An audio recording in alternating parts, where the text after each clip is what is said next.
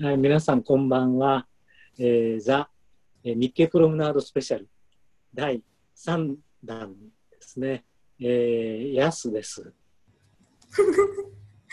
桂聖子、星です。星さんはい。というか、まあ、星。あの、とうとう、プロムナードの、はい、あの、連載が終わってしまいましたね。本当ですね。もう半年間、あっという間でした。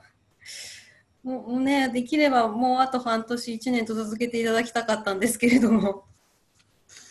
いかがでしたか、四つ本さん？まあ、僕としては、僕としては、あの、肩の荷が降りて、ほっとしてるという方が、どちらかというとちょっと勝ってますけどね。でも、毎回、あの、締め切りよりも早くいただけて、本当にそれも、とてもありがたかったです。すごい優等生だったでしょ？我ながら思いますよ。本当本当。あのー、もう去年の11月ぐらいにね、5編ぐらい送りましたもんね。1月の、あのー、1月からのスタートのやつに備えてね、最初5つぐらいなんかまとめて送った記憶があって、あれ確か香港に行く前ぐらいだったような気がするんですよね。だから11月の頭ぐらいに送ったんじゃないかなと思うんだけども。そうですね。この内容の打ち合わせをっていう段階でもうすでにこのヨーロッパのことをお書きになるっておっしゃっていて、それともほぼ同時ぐらいに原稿もいただいたかと思います。だから、あの、なんか半年って言うけれども、僕自身は、えっと、なん9ヶ月ぐらいずっとこれを抱えていたような気がして、本当ですね、楽しかったです。ありがとうございます。うん。あの、こういう、このポッドキャストの形でね、ちょっと余韻に浸るっていうのがすごく贅沢で、星に付き合ってもらって、はい、あの、申し訳ないんですけれども、とんでもないです、えー、余韻に浸ってるんです。いや私もこのということで、エッセイと一緒に島で書いていただいていたとは本当に驚きで、それを読んでいただけるのも嬉しいです。これこれはあのそのエッセイのために書いたというわけじゃないんですよ。でも実は詩の方が先にちょっと先行してたんですね。詩は去年の夏ぐらいから先行してて。でもあの星から話し合った時にじゃあエッセイでもこうやったらこう左右から挟み撃ちみたいになって面白いかなと思ってエッセイの方がどちらかというとね後発なんですよねだからあのー、今日の読むエッセイとしてもそうだけど場合によってはかなり重複してるところがあってそこは聞いてるのもあのつまんないだろうから適当に聞き流してもらいたいと思います。で今日はですね、えー、3回目ということで1月2月3月この3月に、えー、の載せてもらった4本のエッセイのうちの、えー、2つ選んででそれに詩を組み合わせてあの読んでみたいと思います。では、星、早速、最初のやついきましょうか。はい。では、3月6日に掲載。星、その最初のやつは、はい、うん、うん、星が3本読んで、僕が詩を読むという形で始めたいと思います。はい。3月6日に掲載させていただきました。点と線のヨーロッパ。夜寝る前、彼らのことを考える。ここから歩いてでも行ける場所にいるのだ。そう思うと不思議な気持ちに包まれる。今、彼らを取り巻いているだろう。闇の深さと静けさを思う。ミュンヘンの美術館には、レオナルド・ダ・ヴィンチの描いた聖母思想があるのである。聖母は小娘のように幼げで、むしろ幼子が妙に老成していて、どこか不気味な不協和音を奏でているのだが、それも含めてまさにダ・ヴィンチなのだ。それは500年ほど前のちっぽけな板と布と絵の具でありながら、物質を超えた観念と感覚の統一体として普及の命を宿している。同じ夜を過ごし、身近に思い浮かべることで、僕はいわばそれを所有している。ある町に暮らすということは、時に妨害の贅沢を恵んでくれるものだ。聖母子像がどうやってアルプスの巡礼を越えてミュンヘンまでやってきたのか、その顛末を想像すると、はしかのことを思い出す。子供たちがまだ小さかった頃の話だ。幼稚園の先生が、はしかが流行っているという。先週は XXX の町まで来たから、あと一週間ほどしたらここへやってくるでしょう。日本と違って町と町の間には畑や森があり、一本道だけでつながっているのである。だからはしかの電線も順を追って辿っていくことができる。きっと中世の黒死病の時もそうだったのだろうと僕は思う。迫り来る死の舞踏に恐れおののいて、縄文を閉ざし、よそ者を締め出す。それでも運命は避けられない。疫病は瞬く間にヨーロッパ全土へと飛び火するのだ。美もしかり。ルネサンスであれ、印象派であれ、キュビズムであれ、ある場所で生まれた美の様式は、西はポルトガルから東はロシアまで変異しながら飛び火してゆく。点はたちまち線へと増殖し、ヨーロッパ全体が魔世に包まれる。そしてその中からまた新たな蝶が羽を広げるのだ。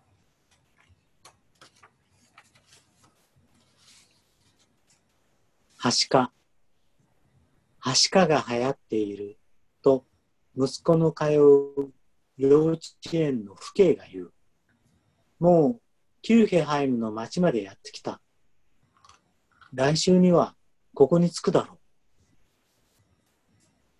町と町の間が畑や森で分断されているので、感染の広がりは断続的に追尾できる。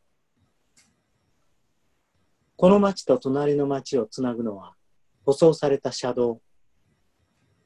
途中にポツンと一軒だけ、エッソのガソリンスタンドがある。と、懐かしい土の一本道だけ。町外れの麦畑の手前に立ちはだかって、ウイルスを待ち構える。1347年10月、イタリア・シシリ島、メッシーナの港に着いた船荷の毛皮についた一匹ののみ。その後の数年間でヨーロッパの人口はほぼ半減したという。背後の家々は固く扉を閉ざしている。よそ者はたとえ健康であっても滞在させない。ミュンヘンにある七つの城門は昼間でも閉ざされたままだ。ユダヤ人が井戸に毒を投げ込んでいるという噂。うちの子はまだだから、この機会にかかっておいた方がいいのよ、とマルタが言う。彼女の息子とうちの兄弟が鬼ごっこをしている。三人とも額に汗の粒を光らせ、真っ赤な方で恐ろしいテント戦もある。ナチスによる収容所だ。ミュンヘンの近郊にもダッハウがある。25年前、初めて訪れた時には、収容所跡を探し当てるのに苦労した。まるでハジールがごとく、街にはほとんど表示がなかったのだ。館内も殺風景で、説明はドイツ語だけだった。それだけにむき出しのコンクリートの壁や、バラックの中のベッドが妙に生々しかった。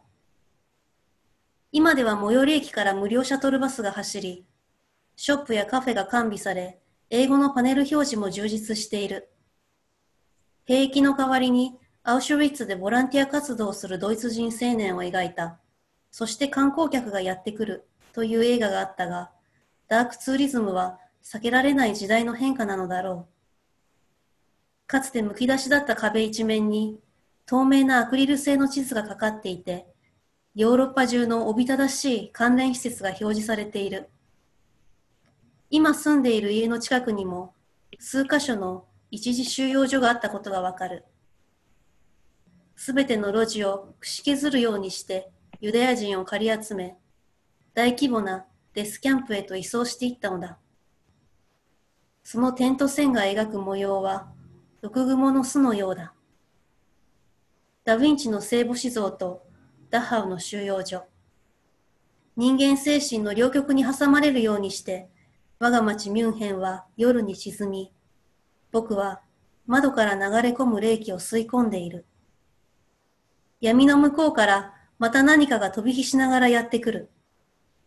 新しい美かつての狂気目を見開いたままで夢を見よ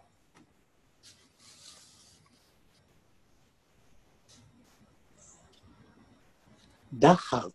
初めて来た時はまだドイツマルクの時代だった。看板も案内も控えめすぎて、たどり着くまでに随分時間がかかった。今ではショップもカフェもあり、展示も美術館並みに洗練されている。記憶が色あせていくにつれて、記録は増大し、観光化が進行する。縦縞の囚人服を着たまま、氷水を張った水槽につけられて、低体温症の実験に供されている一人の男。そのほとんど、恍惚とした表情だけは、あの日のままだ。うっとり、夢見るような彼の眼差しを浴びながら、ユーロ札が差し出され、立派なカタログが手渡される。335号、帰ってゆく。引き込み線のレールの後をまたいで、日常の方へ。この世界が死の間際に男が見ていた夢ではないと言い切れるだろうか。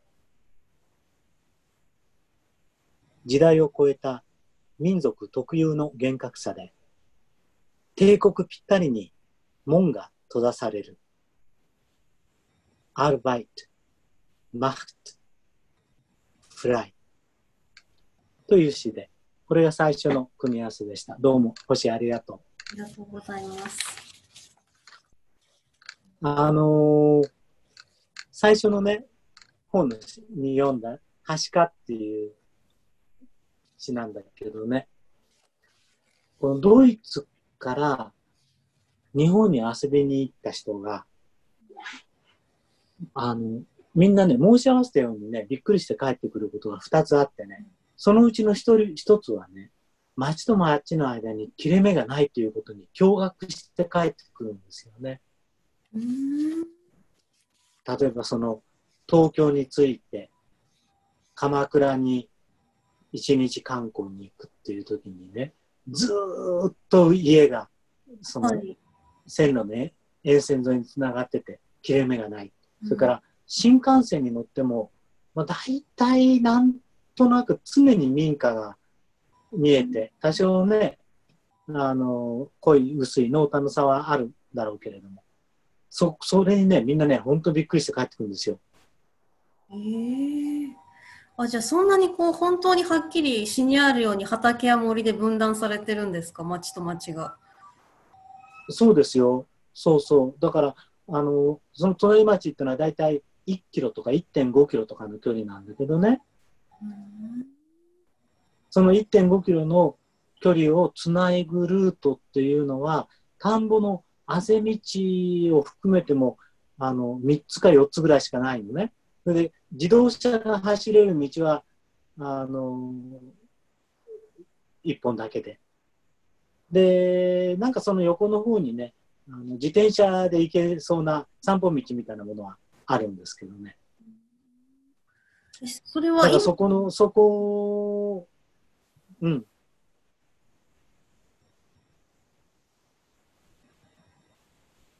ね、何？うん、いや、それは今もですか？このはしかのお子さんが幼稚園に通ってた時じゃなくそうそう。うん、あの、今も全然変わってないんですよ。へー僕はそれ、あの、まあ、それがあってもね、僕の詩で言ってるように、それとか今のあのコロナでもそうなんだけど、そういう状態であっても、映るものは映るからね、あの特にそのコロナとか、えー昔の黒死病と絡めて言う話ではないんだけど、でも、あの生活環境としてはやっぱりすごくストレスがそれで緩和されるような気がしますね。あの風景にメリハリがあって。で多分ね、昔の日本のあのふ風景もそうだったと思うんですよ。鎮守の森っていうのは必ずそのなんか集落の背後にあって、あのこう、ま、人間の領域とちょっと人間じゃない領域が共存してたっていうようなね、ところがあった。今人間の領域しかないのが、あの、だんだん僕は息苦しくなってきましたね。横浜に 暮らして3ヶ月。そうですよね。ここのとこね、あの、うん、よ横浜までね、ここから歩いていく途中、あの野毛山の動物園あってね、野毛山の動物園を抜けて歩くのあ歩くとなんかほっとするもんね。そこだけ周り緑で、獣の気配がかすかにあって。うんそうか今なんかこの日本でもそのコロナの発生場所っていうのが県ごとに発表されるじゃないですか。うんうん。なんかここんなにいやつながってるのにそんなに県で変わるもんかなと私は思ってたんですけれどでもやっぱりうん不思議な感じがしますよね。うん。じゃあ次行ってみま行ってみましょうか。はい。次は、それともさ、あ、そうだそうだ。このね、2番目の詩のね、ダンハウっていう詩のね、あのーまあ、ダンハウっていうのは、だから、ミュンヘンの、あのー郊外、20キロぐらい離れたところかな。電車でね、あのーミュンヘンの中央駅から30分ぐらいかかるところですけどね。にあるあの強制収容所なんですよね。で、一番最初にガス室が、えー作られた強制収容所らしいですよ。アウシュビッツなんかよりも先にね、なんか、あの、パイロット的にあったところみたいなんだけども。で、これ日本からね、誰か来るたんびにね、僕はよく、あの、行ってて、谷川俊太郎さんが、あの、遊びに来てくださったことがあって、で、その時も二人で行ってね、半日ほど過ごして帰ったのを、なんとなく、今思い出し、読みながら思い出してたんだけど、あのーこれは全ての強制収容所に共通するんだけど、門のところに、鉄の門のところに、アルバイト、マフト、フライ、あの、労働があなたを自由にするっていうのがね、あの、は書いてあるんですよね。で、これはその、当時、強制収容所に連れてこられた時に、その中に入る時、えーユダヤの人たちや、まあ、それ以外のあの社会主義者とかね、えージプシーやローマの人たちはそれを目にするわけで、そうするとなんとなくこれあくまでも強制、えー労働所であってで、ここで一生懸命働いたらやがて解放されるんじゃないかという幻想をに、あのーすがりつくことができると、まあ、いうようなことでやってるんでしょうけどね。でこれを最後に、あの、この詩の最後に持ってきたんだけど、その門が閉まるのが、あの、帝国の5時ったら全く本当に4時59分でもなく、5時1分でもなく、5時なんですよね。うん。で、これはその、あの、ダッハだけの話ではなくて、あの、町の、えーアルテピナコテックとか、ノイエピナコテックっていうようなあの美術館とか、ドイツミュージアムっていう博物館とか、あのーまあ、だいたい5時に閉まると。そうするとね、4時半ぐらいからね、あの、館内放送でね、5時に閉まりますよっていう言い始めるわけね。で、4時45分ぐらいになったら、売店とかもそそくさと全部閉め始める。それで、あのーなんていうの？あの館内の見張りの人がね、こう、すごく網をね、置き引き網を閉じる、引いていくかのごとくね、あのー、こうフォーメーションを作ってね、ざーっと入ってるあの入場客たちを追い出し始めるんです。で、こう、あの、網羅していくっていう感じでね。で、みんなその外に追い出して、門の外に出て、門の鍵をするのが5時ったら5時なんですよ。ええー、本当厳格ですね。そこまでしっかり。これね、イタリアのね、美術館とかと全然違うのね。イタリアの美術館ってさ、まあ5時になってぺちゃくちゃぺちゃくちゃさ、あのー、会場係の人なんかも喋ってて、ああ、もうそろそろ5時かそろそろ閉めるで、みたいな感じで、でも、あの、うろうろしてたって別にね、構わないよってな感じなんだけども、このね、その、ドイツの民族性のすごくかっちりとしたところ、厳格なところ、これが、その、EU の経済を支えてるんだろうけど、ちょっと怖いんですよね。特にそういうそういうことがこのダンバルで 5時ぴったりにドアが閉められると。なんかねあの背中がねあのちょっとヒヤリとするっていう。これ解説であの申しといていきます。じゃあ2つ目いきましょうか星はい。で今度僕があのエッセイ読むんで詩の方をお願いします。星うなずいてますね。えー、じゃあ、これは3月27日分です。トイレの尊厳、おトイレの話ね。えー、ミュンヘンの街中には公衆トイレが少ない。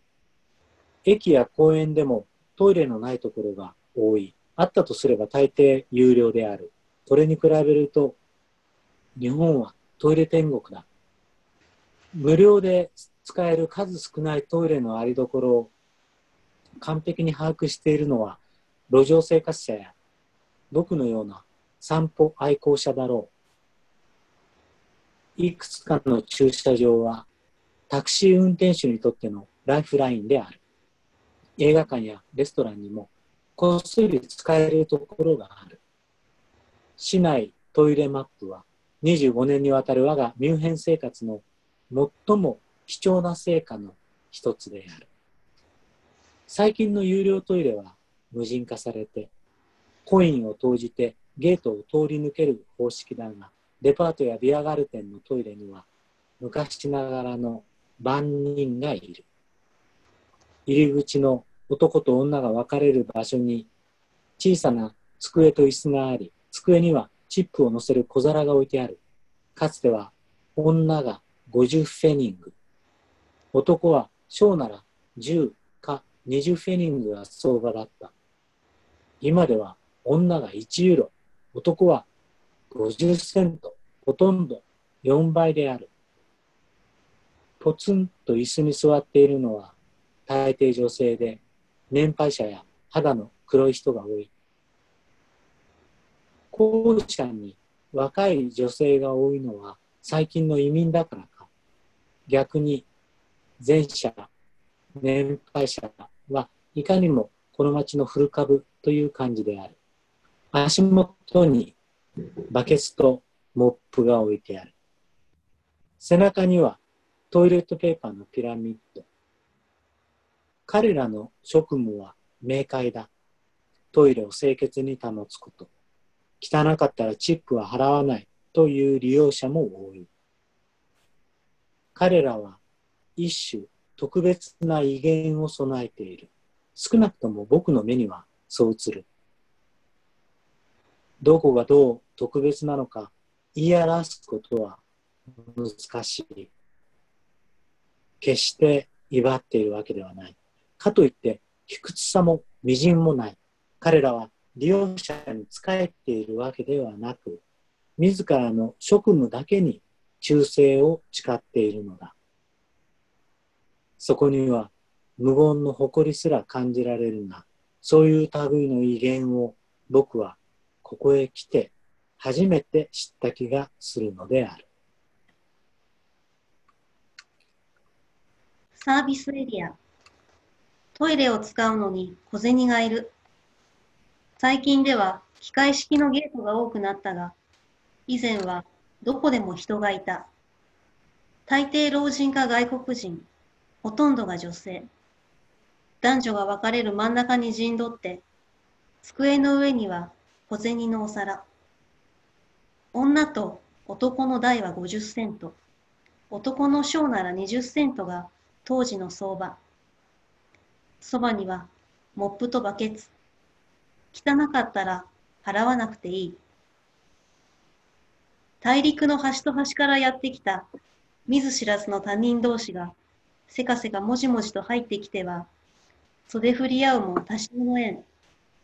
やがてさっぱりした顔つきで鏡の前で髪など直し、両手の手のひらを宙にひらひらさせて、我々はどこからやってきて、どこへ行くのか。掃除の人は動かない。迎え入れ、送り出すだけ。EU の栄枯盛衰を見守る同祖神。宣言少女の水の音。エイズ撲滅を目指して設置されたコンドーム自販機の傍らの大人のおもちゃのガチャポンは一回したった2ユーロ。またゴミ箱から紙タオルの山が溢れ出している。Ich bin 何々 von Beruf という言い方がある。ベルーフは職業の意味だが、日本語で私の職業は何々ですというのとは微妙にニュアンスが違う。あえて言えば、私とは何々という職業によって私であるという感じだろうか。つまり職業が私という人間を規定している。もちろん個人としてのあるいは家族の一員としての私も同時に存在するが、ich bin の bin が、それら複数の私を分かちがたい一つの ich に束ねている。その時、ベルーフは容易に転職などできない宿命性を帯びてくる。パン屋の息子はパン職人。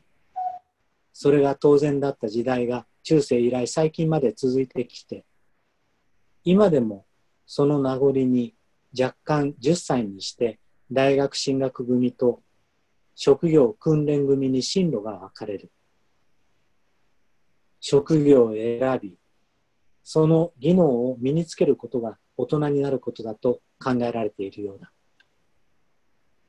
選ぶのが会社ではなく、あくまでも職業だというのが重要だ。会社は職能を生かすための器に過ぎない。パン職人が肉屋に転職するには別の人生を歩み直す覚悟がいるが、別のパン屋に移ることにはさほど抵抗がない。こういう社会では、新卒採用という概念自体が成り立たないだろう。無数の人がやってきては用を足し、そそくさと立ち去っていく中で、トイレの番人だけが不動である。たとえ次の瞬間また汚されるとしても、便器は今、ピカピカに磨き上げられている。近頃、日本でよく耳にする、何々させていただきますという物言いを、彼女は口が裂けてもしないだろう。一回ここで、あの、お話ししましょうね。このね、何々させていただきますっていうのは、みんなが言うでしょ総理大臣も言うし、それから、あのー、お店の人も言うし、これ僕大嫌いなんですよね。僕、昔日本にいた頃、こんなに何々させていただきますってみんな言ってなかったですけどね。いつ頃からこう言い始めたんですよ？いつ頃でしょう？だって私が就職した時でもそんなに言ってなかったと思いますもん。うんだから、うん、ほんほんとこそこの5、6年なんじゃないですかね。でそうそういうののなんかその表面的なあのーうやうやしさというかねすごく形だけのあのーこう経緯のあの支払い方と一番対極に僕の中であるのがあのトイレにでーんと座っててあのもうまあの、お金を置いたときはね、さすがにありがとうぐらいは言うけれど、あとはもう口聞かないしね、それから忙しかったらお金置いても、はいはいありがとうみたいな感じでね、もう全然、あの、お客さんみたいなことの、その関係性っていうのはないんですよね。でも、あの、本当にそこのモップを持ってやってるという自分の仕事だけをやってる。そのすがすがしさが、あの、日本に戻ってきて、この、させていただきます地獄で暮らしてると、すごく懐かしいというか、新鮮に思えてきます。うんコシとかそんなイラつかないですか？もう慣れてる？うーん、慣れてる。いや、なんかね、違和感はあるんですけれど、でも、相手にがそう書いてきたときに自分だけそれを使わないわけにいかないみたいな、ありますよね。うん。そう、そうですか。でね、まあ、あの、このエッセイの、えー一つのそのポイントっていうのは、あの、イヒビン何々フォンベルーフというね、表現に即しての、あのーまあ、職業との関係性みたいなことで、まあ、これ言いふらされたことではあるんだけど、日本だとどうしてもその、組織に属するんだけれども、あのーヨーロッパの場合は組織じゃなくて、やっぱりその社会的な機能というか職能にを選ぶということがすごく大切で、で、それを、あのーそのためにトレーニングがあって、で、えーそれになることで社会に入っていくというような、あの、う世の中のなんか、組み立ての一番基本的な構造が、そういうその職能という軸だと、になってる気がするんですよね。であの逆に言うとあの俗人的な組織ではないっていうところはねこれもすごく大きな違いだと思って。あのー星ははい。こういつ頃から新聞記者になろうと思ったんですか？あ、私は、ちょっとこの日経での経歴が変わっていて、最初、校閲記者で入ってるんですよ。お話ししたことありました？何記者？校閲です。構成者。あ高越で、うん、なんか言ってたか、うん、そうです、そうです。うんうんうんうんだから、その取材記者になるつもりは全くなかった。そそれはね、その何？でもさ、あのー大学確か新聞学科でしょ？うんうん。で、新聞学科なつので、はい。もう高校卒業、うん、うん。あ、いや、高校卒業する高校卒業して 大学を、それだけの理由？そう。でも、そそのその新聞記者になりたいっていう気持ちはなかったわけね。んそうですね。むしろその新聞記者の人が来て話をしてくれると、なんかなおさらこんな仕事できないわと思ってたんですよ。ああ、そう。それで、でも、それでも、新聞社には、あの、興味があって、それで、校閲として入ったわけですか？そうです。なんかその活字のことをやりたいなっていう気持ちはすごくあったので、それでうん校閲を選んだんですけれど、まあ、まあ残念ながらあまり向いていなかった。あ、そうなの。じゃあ、その、校閲を失格して、新聞記者に回されたっていう感じ？さすがに失格ですとか言われなかったけれど、ででもあの呼び戻しが全然かからないので、うん。そういうことだと思います。えあの、その日系に入る時点でもうそうやって分かれてるわけ？校閲に行く人とか記者になる人とか。そうですね、記者職の中のそこは自分で選べるの、なので、記者の枠では入っているので、そういう移動ができるんですけれど、まあ、公演を希望した人間は最初は公演をしてます。うん、あちゃんと一応その希望が通るんそういうのはいいですよね。ね、日本の大企業の場合は、あのどこに行くか、最初の配属が発表されるまでわからないとかっていうのよくあるもんね。でしかもそのそれで人事部配属とかってなった人がその後あの生生産部門に回ったりして結構あのエリートほどさいろんなところを経験するとかっていうのもあるしねだ結局あれでいくとそのあのフォン・ベルーフがなくなっちゃうわけですよね。うん、組織のあのメンバーにはなれるんだけど。確かに。ここの間、あのー、からずっとその大学とか閉鎖されてて、うん、あの今学生たちは来年就職は一体どうなるんだろうとかすごく不安がってるけれども。そうです、あの新卒で就職するっていう制度そのものを本当はあのなくしちゃえばいいのになと僕なんか思いますね。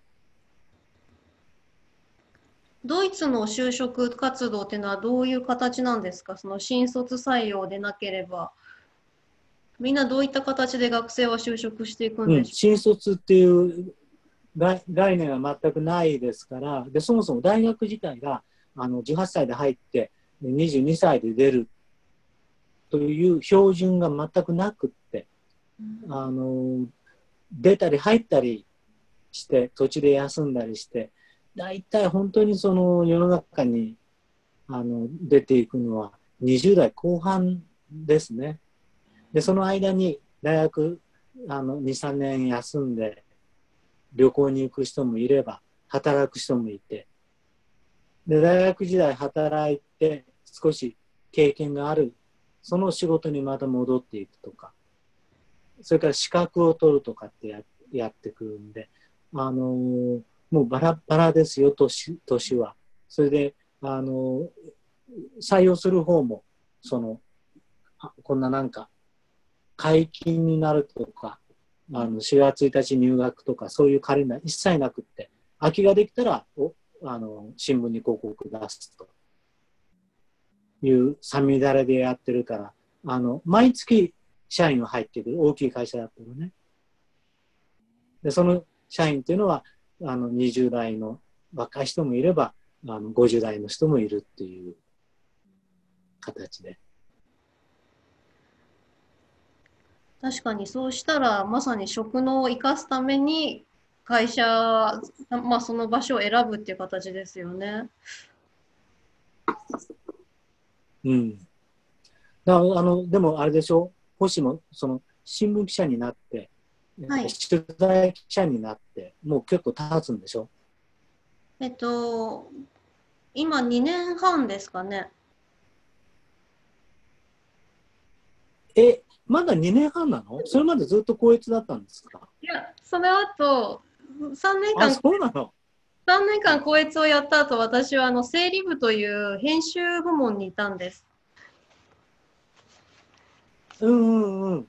まあ、編集やってたと。はい、見出しをつけるところ。ひっくるめて、でも、あのー、うん。だから、やっぱりあの、し新新聞人という、イッヒ、はい、イッヒビン、新聞人、フォン・ベルーフ。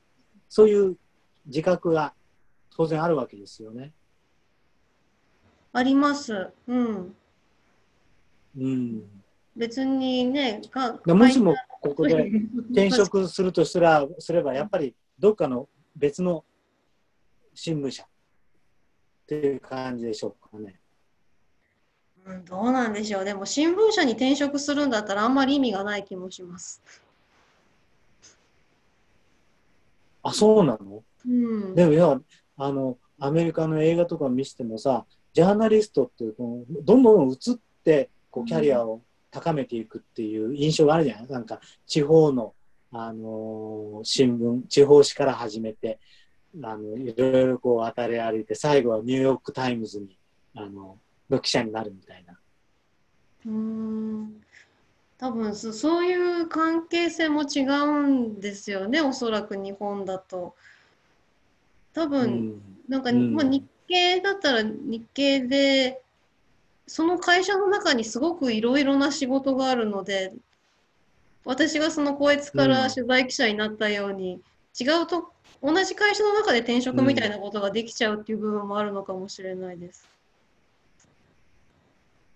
そうそうなんですよね。だからあの大手企業はそうですよね。あのヨーロッパですごく僕が印象に残っている職業はこのトイレの番人のほかにもう一つ交渉人という職業があってもう日本では交渉人とかってほとんど僕聞いたことないしアメリカで暮らしてる時もあんまり交渉人と関わったあの記憶ないんですけどねヨーロッパではドイツだけじゃなくて、もうしょっちゅう交渉人のとこに行って、サインをさせられてたんですよ。会社のね、重要な書類とか、あるいはプライベートでも、あの、家を契約するときとかね。で、それ、あの、実際に自分が生身で行かないとダメなの。だから今、ほら、日本で、あの、ハンコ文化を見直すとかね、ハンコもう全近代的なこんなのダメだっつってね、ハンコから解放されたら在宅勤務できるのにとかって言ってるじゃないですか。あのヨーロッパの交渉人というのは、ハンコ文化にすごくあのこう近くてあの、サインをファックスで送るとかダメなんですよ。その場に行って、交渉人の前でサインしなきゃいけない。それでいまだにね、ロを垂らしてね、あの、それを封印するとかっていうのをやるところもあるんですよ。でも道歩いたらね、交渉人事務所ってのはいっぱいあるみたいなのね。ということで、その交渉人の、あの詩を書きましたんで、この職業絡みということで読みたいと思います。えー契約の調印。真鍮のプレートに刻まれた名前が底光りしている。事務所へと上がっていく石の螺旋階段は、どんな靴も匿名的に響かせる。ローはもう滴せないが、言葉で行為を束縛する印としての生身の肉体の厳然には、未だに固執している。ページの端を染めるインクの鮮血。売り手は初老の夫婦である。買い手は銀行に委任された若い弁護士である。物件は取り壊されて商業施設の一部と化す予定である。交渉人は預かり知らない。庭のリンゴの木に込められた思い出も、最先端治療の費用に関する保険会社とのやりとりも、再開発をめぐる複雑な利権も、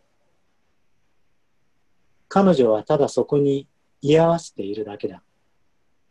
砂漠の神との契約から始まって、無数の先生を積み重ねてきた歴史の証人として、この文明の秩序を守る監視人として、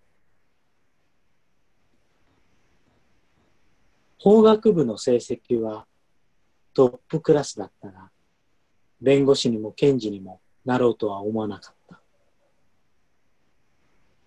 条項を一つ読み上げるごとに、軽く金髪を揺らす癖は、20年経っても相変わらずだ。という詩です。あのー見てるとね、失礼ながら、あの、こんな楽な職業はないんじゃないかと思うんですよ、交渉人って。とにかく契約書見て、あの、ここに書いてあることは、確かですねって確認して、はいって言ったら、あの、それを私は確かに、じゃあ、あのー承認としてサインしますって、その人サインするだけなんですよね。で、あの、僕、ミ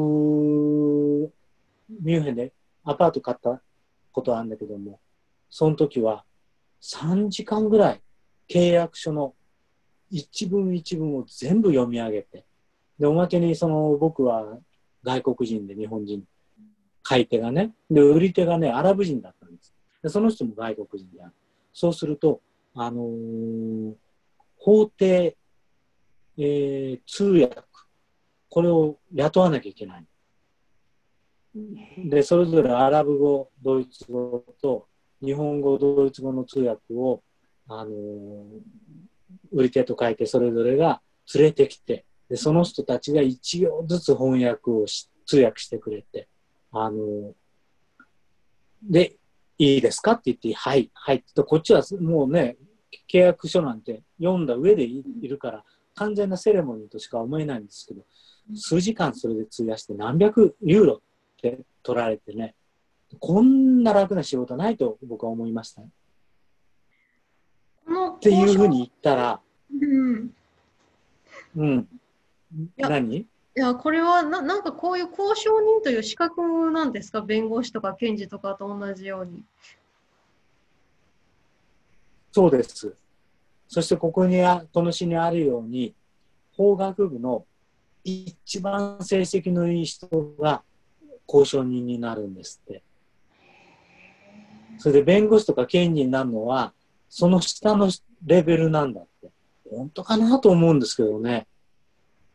本当ですね。不思でちょっ。とそういう、あの、ある人と、ある人と一緒にね、交渉人のところに、あの、行って、待合室でずっと待ってる間にぺちゃくちゃおしゃべりしてて、もう俺はじ次ね、生まれ変えったら、あの、交渉人になって、左うちわで暮らしたいとかって言ったらね、ちょっとその人無然としてね、僕の父は交渉人だ。僕の祖父も交渉人だ。そのすごくそう誇りに満ちたのね、その口調が。だからね、いまだに僕には分からないんです。交渉人の社会的な意義というか、あの誇りがどっから出てきてるのか。なんでしょう。なんか歴史的なものがあるんですかね。すごくその交渉人の地位がずっと高かったとか。ね、やはりなんかその契約で構成されている世の中だから、その契約をちゃんと証言者として見るということが、あの、こう昔からすっごく重要だったんじゃないですかね。社会の礎みたいな、裁くことよりも、あの、あるいは弁護することよりも、契約した当事者が、あの、その契約のこう条項をお互いに合意しているという、そこのところが大切だった、大切なんでしょうね、今でもね。でそういうのってね、実感としてなかなか感じられなくて、それに比べると、トイレの番人の威厳とか、誇りとかは、すっごくわかりやすいんですよ。ピカピカなトイレ見たら、あの、労働のね、大切さというか価値が伝わってきますからね。ああ、今思い出しました。私、学生時代にそういえばトイレ掃除をしてたんですよ。アルバイトで。もう、どこの？あの、池袋のサンシャインです。え、ああ、本当？はい。あそこの、それ今まで、今まで忘れてたんですか？忘れてました そうしっかり忘れてた。いや、で、えー確かに、そうピッカピカにして、お すると、あの、子供とかは素直だから、わあ、ピカピカとかって言ってくれるんですよ。いや、あれは本当誇りに思いましたもんね。いや、私が掃除したんだよって思って。うん。うん。あの、だね、やっぱりね、人生の中で自分がやったことの成果が、あのはっきりと目に見えてわかるって、そんなにないもんね。はい。そうですか。はい貴重な、貴重な仕事をしたんですね、サンシャインで。はい。なんかいい時間になりましたね。今日はこの辺にしときましょうか。あの、はいでは、えー、本誌どうもありがとうございました。ここで一旦、えー録音を、えー止めたいと思います。